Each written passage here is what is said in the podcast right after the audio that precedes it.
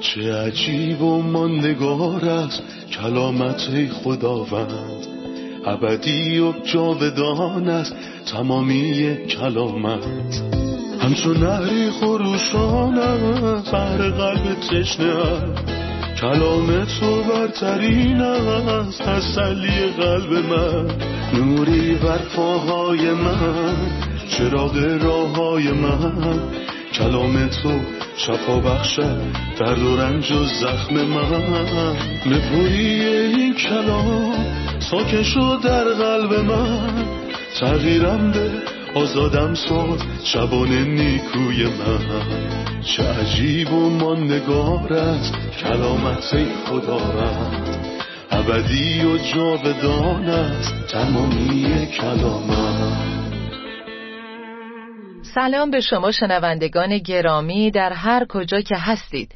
با قسمتی تازه از سری برنامه های تعلیمی تمام کتاب در خدمتتون هستیم.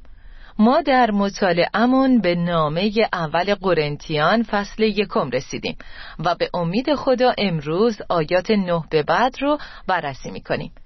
یاد گرفتیم که انجیل به شهر تاریک قرنتوس نفوذ کرد. این شهر از نظر اخلاقی خیلی تاریک بود و فساد عظیمی در آن وجود داشت. پولس با ورودش به این شهر نور و خبر خوش انجیل رو بهشون رسوند و به مدت هجده ماه در اونجا موعظه کرد و خداوند جانهایی رو بهش هدیه داد که انجیل رو پذیرفتن. او دو حامی بسیار بزرگ در اون شهر داشت یعنی آکیلا و پریسکیلا. امروز به امید خدا به ریشه های دستبندی، اختلاف و جدایی در این کلیسا می‌پردازیم.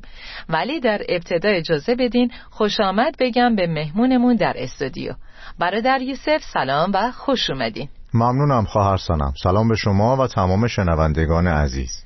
کلام خدا از آیه نه میفرماید خدا شما را دعوت کرده است تا در حیات پسر او خداوند ما عیسی مسیح شریک و سهیم شوید و او همیشه به قول خود وفادار است. ای برادران من به نام خداوند ما عیسی مسیح از شما درخواست می کنم که همه شما در آنچه که می‌گویی توافق داشته باشید و دیگر بین شما اختلاف و نفاقی نباشد بلکه با یک فکر و یک هدف کاملا متحد باشید. زیرا ای برادران من اعضای خانواده خلوه به من خبر دادند که در میان شما نزاعهایی وجود دارد. منظورم این است که یکی می‌گوید من طرفدار پولس هستم و دیگری می‌گوید من طرفدار آپولوس هستم. آن یکی خود را پیرو پتروس می‌داند و دیگری خود را پیرو مسیح. آیا مسیح به دسته ها تقسیم شده است؟ آیا پولس برای شما مصلوب گردید؟ آیا به نام پولس تعمید گرفتید؟ درباره کلید درک نامه اول قرنتیان برامون بگیم برادر این موضوع اصلی رو در کجا میشه پیدا کرد؟ در آیه‌ای که همین الان خوندین آیه 9 خدا شما را دعوت کرده است تا در حیات پسر او خداوند ما عیسی مسیح شریک و سهیم شوید و او همیشه به قول خود وفادار است در این آیه پولس روی دو عبارت تأکید می‌کنه که باید زیرشون خط بکشیم. عبارت اول خداوند ما عیسی مسیح. گفتیم که در همین چند آیه اول این نامه نام مسیح بارها تکرار شده چون پولس می‌خواد نشون بده که موضوع نامه خداوندی مسیحه. در قسمت قبل توضیح دادیم که خداوندی مسیح درمان دردهای کلیساست. مسیح باید در کلیسا جایگاه خودشو داشته باشه. عبارت دوم واژه مشارکته خدا شما را دعوت کرده است تا شریک و سهیم شوید. ایمانداران قرنتوس از نظر اخلاقی و روحانی در حال سقوط بودند و پولس در مورد وفاداری خدا صحبت می‌کنه. وفاداری خدا چطور با انحراف اخلاقی و روحانی ما برخورد می‌کنه؟ اول از همه خدا هرگز چیزی که به اونا بخشیده بود و پس نگرفت. چون در درجه اول خدا بهشون حیات جاودان بخشیده بود. خدا به اونها نجات و جایگاهی در مسیح داده بود. وفاداری یعنی استواری یعنی برنگشتن از چیزی که وعده داده شده. استواری از جانب خدا. بله از جانب خدا. این برخلاف خیانت یا انکار کردنه. خدا وفاداره. خدا هرگز چیزی که اول به شما داده رو پس نمی‌گیره. و از همون ابتدای این نامه پولس رسول به وفاداری خدا تکیه می‌کنه. انگار می‌خواد بگه فرقی نمی‌کنه چی بشه. من مطمئن هستم که نجات شما صد درصد زمانت شده است. بر چه اساسی پولس؟ بر اساس وفاداری خدا. و این به ما زمانت و دلگرمی میده. بله زمانتی برای ما و ایمانداران تمام دوره هاست اگه وضعیت و روحیات ما عوض بشه وفاداری خدا پابرجا و استواره. خدا شما را دعوت کرده است تا در حیات پسر او خداوند ما عیسی مسیح شریک و سهیم شوید و او همیشه به قول خود وفادار است عبارت شریک و سهیم شدن در این آیه چه مفهومی داره و آیا معانی دیگه هم داره؟ البته واژه مشارکت از واژه یونانی کوینونیا گرفته شده و منظورش مشارکت بین گروه های مختلفه مثلا زندگی زناشویی نوعی مشارکته. مشارکتی بین دو نفر که با هم عهد ازدواج میبندن. یه مشارکت عاشقانه مشارکت در علاقه های همدیگه مشارکت زندگی و زندگی کردن. همینطور این نامه از نظر روحانی درباره مشارکت عظیمی که در عرشای ربانی اتفاق میفته صحبت می‌کنه. ما به عنوان ایمانداران با هم دور میز خداوند میشینیم که یکی از بزرگترین برکاته و در بدن و خون مسیح سهیم میشیم در نان و شراب. همینطور در نامه دوم قرنتیان درباره یک نوع مشارکت دیگه می‌خونیم. از ما خواهش کردند که در افتخار رفع نیازمندی های مقدسین شریک شوند. یعنی ایمانداران ثروتمند برای نیازمندان پول میفرستادن. انگار می‌خواستن اونا رو در شرایط خودشون سهیم کنن. معنی مشارکت کردن و سهیم بودن همینه. مشارکت به طور کلی. ولی در اینجا مشارکت در عیسی مسیح مرحله عمیقتری داره. برادر من متوجه منظور مشارکت در عیسی مسیح نمیشم. ممکنه توضیح بدین؟ کلام میگه خدا شما را دعوت کرده است تا در حیات پسر او خداوند ما عیسی مسیح سهیم و شریک شوید و او همیشه به قول خود وفادار است. شما و عیسی مسیح در چیزهای زیادی شریک شدیم. مثلا چه چیزایی؟ اول از همه ما در حیات مسیح به عنوان نوبر قیام کردگان از مردگان شریک هستیم. حیات قیام. بله. مثلا مسیح در یوحنا چهارده فرمود چون من زنده ام شما هم خواهید زیست. در آن روز که من به آسمان صعود کنم و روح القدس رو بفرستم خواهید دانست که من در پدر هستم و شما در من و من در شما. این مشارکته. و من در شما. پس ما در حیات قیام شریک هستیم. بله. دوم ما در عطای روح القدس شریکیم چون همون روح القدسی که در مسیح بود در ما هم هست. قلاتیان چهار میفرماید اما چون که پسر هستید خدا روح پسر خود را در دلهای شما فرستاد که ندا می کند یا ابا یعنی ای پدر. همان روح القدسی که در پسر خداست در ما هم هست. بنابراین ما در روح القدس هم شریک هستیم. در این آیه شراکت یعنی همون روح در ما هم ساکنه. بله سوم ما به واسطه قیام مسیح از مردگان با او در جایگاهی که در مقابل پدر داره شریک هستیم. این اتفاق زمانی افتاد که مسیح این سخنان عظیم و به مریم مجدلیه گفت. اما نزد برادران من برو و به آنان بگو که اکنون نزد پدر خود و پدر شما و خدای خود و خدای شما بالا می روم. یعنی شراکت در مقام. پس ما هم به واسطه قیام از مردگان مثل مسیح پسران و دختران هستیم. مثل جایگاه پسر انسان که از مردگان برخواست ولی هیچکس با مسیح در مقامش به عنوان پسر خدا شریک نمیشه. بله برای همین میگه پدر خود. این رابطه خاصه و پدر شما. درسته. مورد چهارم اینه که مسیح در دردهای ما شریک میشه در شرایط سخت زندگی ما. ما می‌خونیم او کاهن اعظمیه که با ضعفهای ما همدردی می‌کنه و موقع وسوسه به یاری ما میاد. در تمامی رنجهای ایشان او نیز رنج کشید. اشعیا 63 پس مسیح شفیع ماست و این یه مشارکته. مسیح هرگز در زمانی که ما با درد مواجه هستیم ما رو ترک نمی‌کنه. هرگز. بنابراین در همه چیز ما با او شریکیم و او با ما. در میراث چطور؟ فکر می کنم در قلاتیان چهار درباره شراکت در میراث چیزی گفته. بله دقیقا. هم در رومیان فصل هشت و هم در قلاتیان فصل چهار. و اگر فرزندان او هستیم در آن صورت وارث یعنی وارث خدا و هم ارث با مسیح نیز هستیم. هم ارث و شریک با مسیح.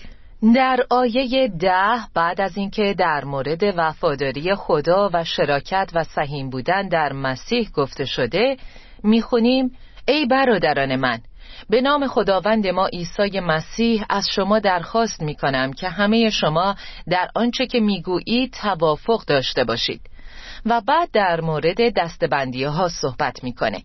در اینجا پولس در مورد چه چیزی به ما هشدار میده و به خاطر چه چیزی اونا رو سرزنش می‌کنه؟ خیلی خوبه که ما مفهوم اختلاف و نفاق رو بدونیم.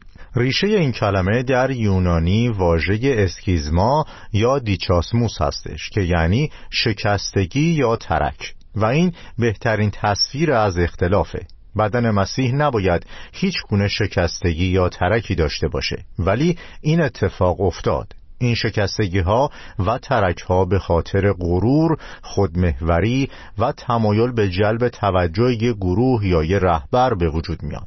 در اینجا پولس به ما هشدار میده و میگه این اتفاق در بین ما نباید بیفته. چون اگه ما فقط به دنبال جلال مسیح هستیم پس نیازی نیست که هیچ کسی به دنبال جلال خودش باشه.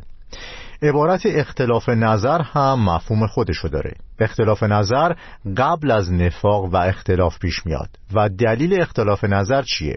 اینکه مردم با هم دشمنی داشته باشند و نسبت به همدیگه حسودی کنند. این واژه از ریشه یونانی اریس گرفته شده و اریس الهه دعوا و مشاجر است و قطعا چنین چیزی هرگز در خور کلیسای مسیح نیست. به هیچ وجه. در آیه ده وقتی شروع به صحبت درباره اختلافات و وضعیت بد افراد می‌کنه پولس میگه ای برادران من به نام خداوند ما عیسی مسیح از شما درخواست می‌کنم پولس قبل از گفتن جملهش پایه ای رو درست می‌کنه تا وجدانشون بیدار بشه عبارت به نام خداوند ما عیسی مسیح بیانگر چیه؟ یعنی به خاطر این شخص با ارزش و این نام گرانبها. و همینطور پولس از فعل درخواست می‌کنم استفاده می‌کنه که یعنی التماستون می‌کنم.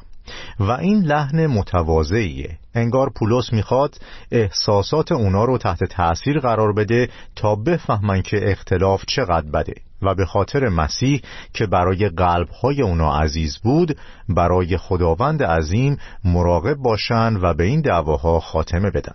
پس پولس از دو چیز استفاده می‌کنه لحن و مراعات کردن. لحنش اینه که از واجه های فروتنانه استفاده می‌کنه و مراعات کردن یعنی سخنش رو بر پایه نام عیسی مسیح قرار میده. به نام خداوند ما عیسی مسیح از شما درخواست می‌کنم. برادر اگه امروز در یک کلیسای محلی اختلافی به وجود بیاد و رهبری از این دو مورد برای حل مشکل استفاده کنه چه نتیجه در بر خواهد داشت؟ مطمئنا مثبته چون اول از همه این پادرمیونی با فروتنی و تواضع همراهه مردم همیشه در کلیسای محلی افرادی رو که سعی می‌کنن مشکلی رو حل کنن نادیده می‌گیرن چون این افراد حس برتری دارن ولی وقتی یه نفر با فروتنی و التماس پادرمیونی کنه سریعا به قلبشون نفوذ می‌کنه. مورد دوم این که صحبت از جلال مسیح رو جلو می‌کشن. بله به نام خداوند ما عیسی مسیح. بسیار عالی ممنونم. استراحتی می‌کنیم و با ادامه درس برمیگردیم.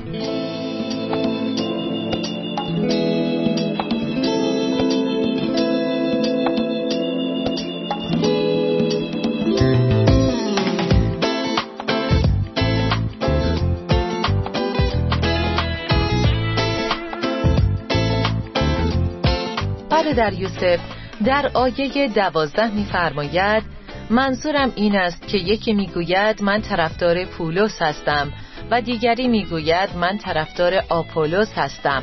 آن یکی خود را پیرو پتروس می‌داند و دیگری خود را پیرو مسیح. در این آیه ما آغاز دستبندی هایی رو می‌بینیم که امروزه هم داریم. چه چیزی باعث به وجود اومدن این اختلاف و دستبندی بین رهبران بزرگ میشه؟ و ما چطور می‌تونیم این مشکل رو حل کنیم؟ قرنتیان مجذوب صفات این سه نفر شده بود. برای مثال پولس به خاطر شجاعت و روحانیتش معروف بود. آپولوس به خاطر سخنوری و فساحت صحبتش معروف بود. چه در تفسیر و چه در تعلیم. چرا که معلم بزرگی بود. خیلی بزرگ. پتروس یک مرد دوست داشتنی و واعظ بود که قلبی مشتاق و سوزان داشت موعظه پنتیکاست او باعث شد سه هزار نفر توبه کنند و خیلی موعظه های دیگه بنابراین قرنتیان به این خادمین برکتی یافته به عنوان شخصی که از طرف خدا این صفات خوب و داره نگاه نمی کردن بلکه مجذوب ویژگی هاشون شده بودند. در نتیجه فقط از اونا پیروی می کردن. و این شیفتگی همیشه در کسانی وجود داره که خدمت میشن نه کسانی که خدمت می‌کنن. در حقیقت این سه خادم دلیل دستبندی ها نبودن هرگز بلکه خدمت می‌کردن هر کدومشون. ولی مردمی که خدمت شده بودن نگاهشون از جلال و عظمت مسیح برداشته بودند و مجذوب ویژگی هایی شدن که در هر یک از این خادمین وجود داشت. در نتیجه کسانی که طرفدار اشتیاق و هیجان بودند به پتروس جذب شدند و کسانی که طرفدار شجاعت بودند پیرو پولس شدند و افراد سخنور به صورت طبیعی مجذوب آپولوس شدند و این بیتوجهی چه نتیجه داشت؟ اختلافات پس اونها مجذوب یه استعداد شدن احساس اینکه خدا از طریق این استعداد با من صحبت می‌کنه چیز بدی نیست ولی آیا مشخص کردن یه شخص کلیدی به عنوان کسی که خدا از طریقش با من صحبت می‌کنه خطریه که باعث اختلافات میشه؟ بله این یه خطره و همینطور یه روحانیت نابالغانه است یعنی من متوجه این نمیشم که خدا از همه خادمین استفاده می‌کنه. از هر کدوم به واسطه استعداد یا شخصیتی که داره استفاده می‌کنه تا بدن مسیح رو اصلاح کنه. یه خادم به تنهایی نمی‌تونه تمام بدن مسیح رو اصلاح کنه. همینطوره. یه واعظی مثل پتروس برای نجات جانها ضروری بود. ولی بدون خدمت شبانی تمامی زحمات یه مبشر بیفاید است. اگه یه خادم جانها رو برای مسیح سید می‌کنه بعدش این جانها به کلیسا میان. ولی شبانی نیست که رهبریشون کنه. در نتیجه گم میشن. ولی یه شخص بالغ درست فکر می‌کنه و میگه خدا یه مبشر یه معلم و یه شبان قرار داده. این سه نفر همدیگر رو برای منفعت بدن مسیح کامل می‌کنن. برای همین خوبه که دو چیزو بدونیم.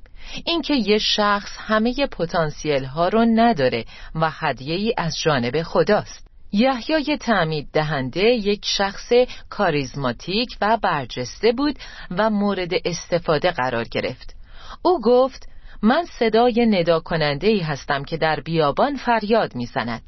یعنی تنها پتانسیل من اینه که صدای یک ندا کننده باشم. و دوم وقتی ما به شخصی گوش می‌کنیم و احساس می‌کنیم که خدا از طریق او با ما صحبت می‌کنه نباید بقیه رو تحقیر کنیم یا استعداد دیگران رو خار بشماریم. در اینجا یه گروه دیدن که ادهی میگن ما طرفدار پولس هستیم و دیگران میگن که ما طرفدار پتروس یا آپولوس هستیم. برای همین گفتن خیلی خوب ما هم پیرو مسیح هستیم. ما به خداوند تعلق داریم. برادر آیا باید این گروه رو تشویق کنیم یا سرزنش؟ به نظر من اشتباه اونا خیلی بزرگتر از گروه های دیگه بود چرا؟ چون ادعا کردن تنها کسانی هستند که به مسیح تعلق دارن و بقیه از آن مسیح نیستن و می‌گفتند شما نفسانی و ضعیف هستین و ما روحانی هستیم بنابراین غرور و تعصب اونا خیلی بیشتر از گروه های دیگه بود اونا فقط خودشونو از آن مسیح می‌دونستن و مسیح رو فقط برای خودشون می‌خواستن و دیگران رو از بودن با مسیح حذف کردند و مسیح رو فقط برای خودشون می‌خواستن در عصر ما این اتفاق چطور میفته و از زمان رسولان تا الان چه بحثایی بر سر این موضوع بوده؟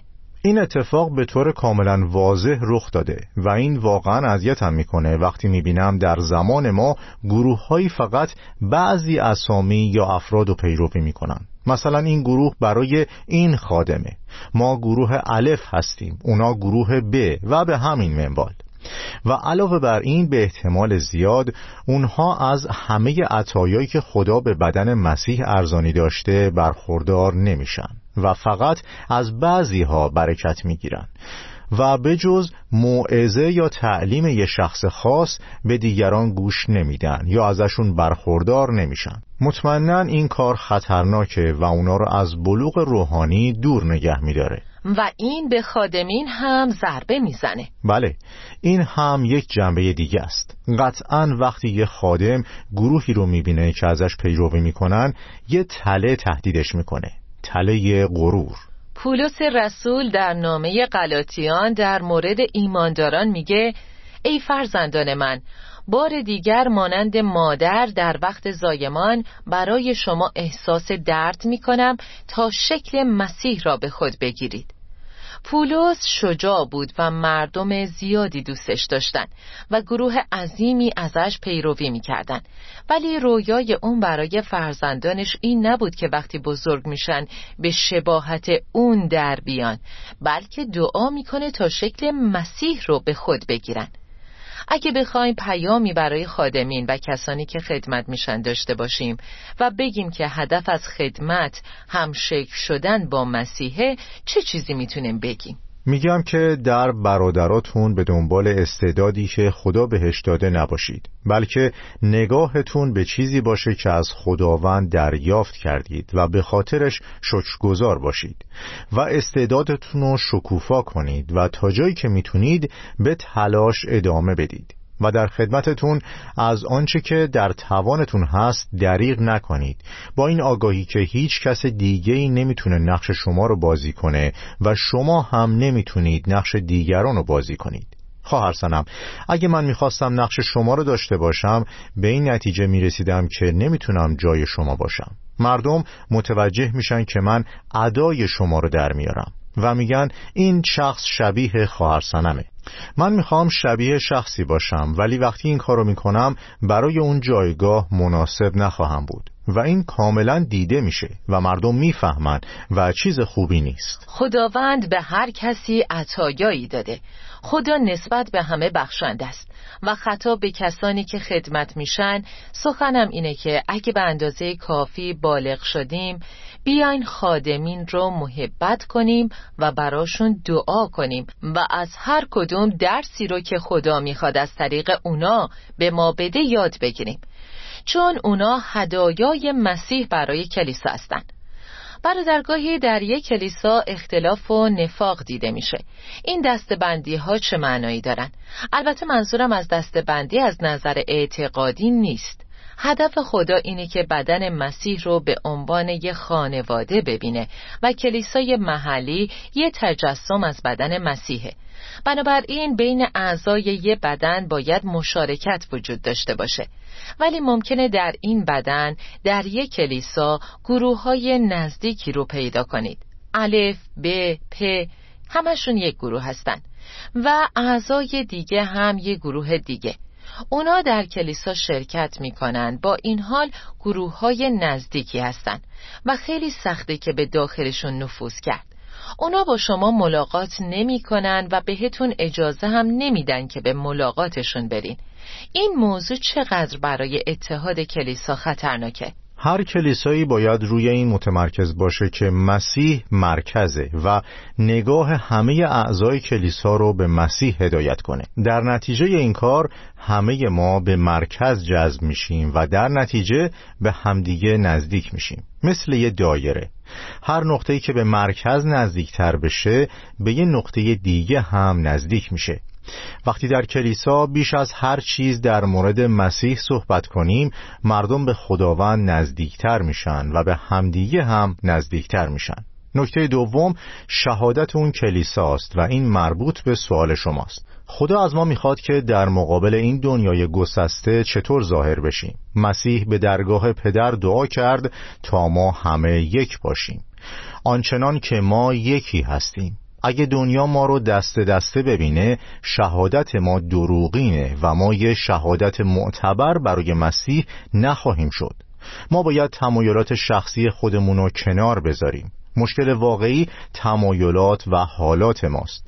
من از این گروه خوشم میاد و دوست دارم با اونا رفت و آمد کنم. ولی چیزی به اسم تمایل یا ترجیح شخصی نباید وجود داشته باشه بلکه همه ما باید درباره مسیح شهادت بدیم. خدا از ما نمی‌خواد که یک کلوب تشکیل بدیم بلکه می‌خواد یه خانواده باشیم. یک بدن. ممنونم برادر یوسف خدا برکتتون بده. متشکرم خدا به شما هم برکت بده. عزیزان درس امروز رو مرور می‌کنیم. فهمیدیم مشارکت یه معنای فوقالعاده داره اینکه ما در همه چیز با خود مسیح شریک هستیم. او خودشو و زندگیشو برای ما داد و گفت چون من زنده ام شما هم خواهید زیست. ما حیات قیام رو زندگی می‌کنیم. همچنین او به ما عطیه روح القدس رو عطا کرده و ما رو با خودش شریک کرده تا ما هم فرزندان باشیم و جایگاهمون در حضور خدا مثل مسیح باشه به عنوان پسر انسان که از مردگان برخواست همینطور با مسیح هم ارث هستیم و این فیض عظیم اوست.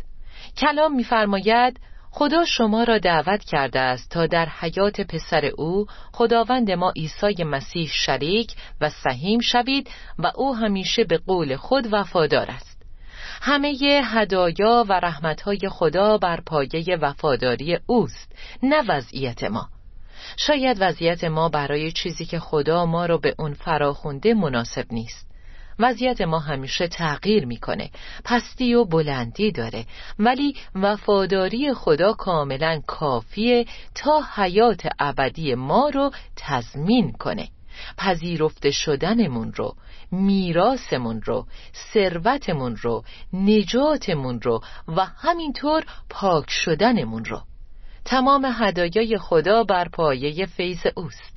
ولی اگه وضعیت شما برای خداوند خوشنود کننده نیست لطفا به حضور خدا دعا کنید و بهش بگید که می‌خواین وضعیت شما مثل جایگاهتون در حضور او باشه. بگین که می‌خواین درستش کنین و تقدیس بشین. پاکی حقیقی عطا کن ای خداوند. چه چیزی مثل کلام تو می‌تونه منو پاک کنه؟ چه چیز دیگه ای می‌تونه وضعیت گذشته منو احیا کنه؟ تا شروع درسی تازه همراه با شما خوبان خدا با شما. چه عجیب و ماندگار است کلامت خداوند. ابدی و جاودان است تمامی کلامت. همچون نهری خروشان است بر قلب تشنه کلام تو برترین است تسلی قلب من. نوری بر پاهای من چراغ راه من. کلام تو شفا بخشد درد و رنج و زخم من. نپوری این کلام ساکن شد در قلب من. تغییرم به آزادم ساز شبان نیکوی من. چه عجیب و ماندگار است کلامت خداوند ابدی و جاودان است تمامی کلامت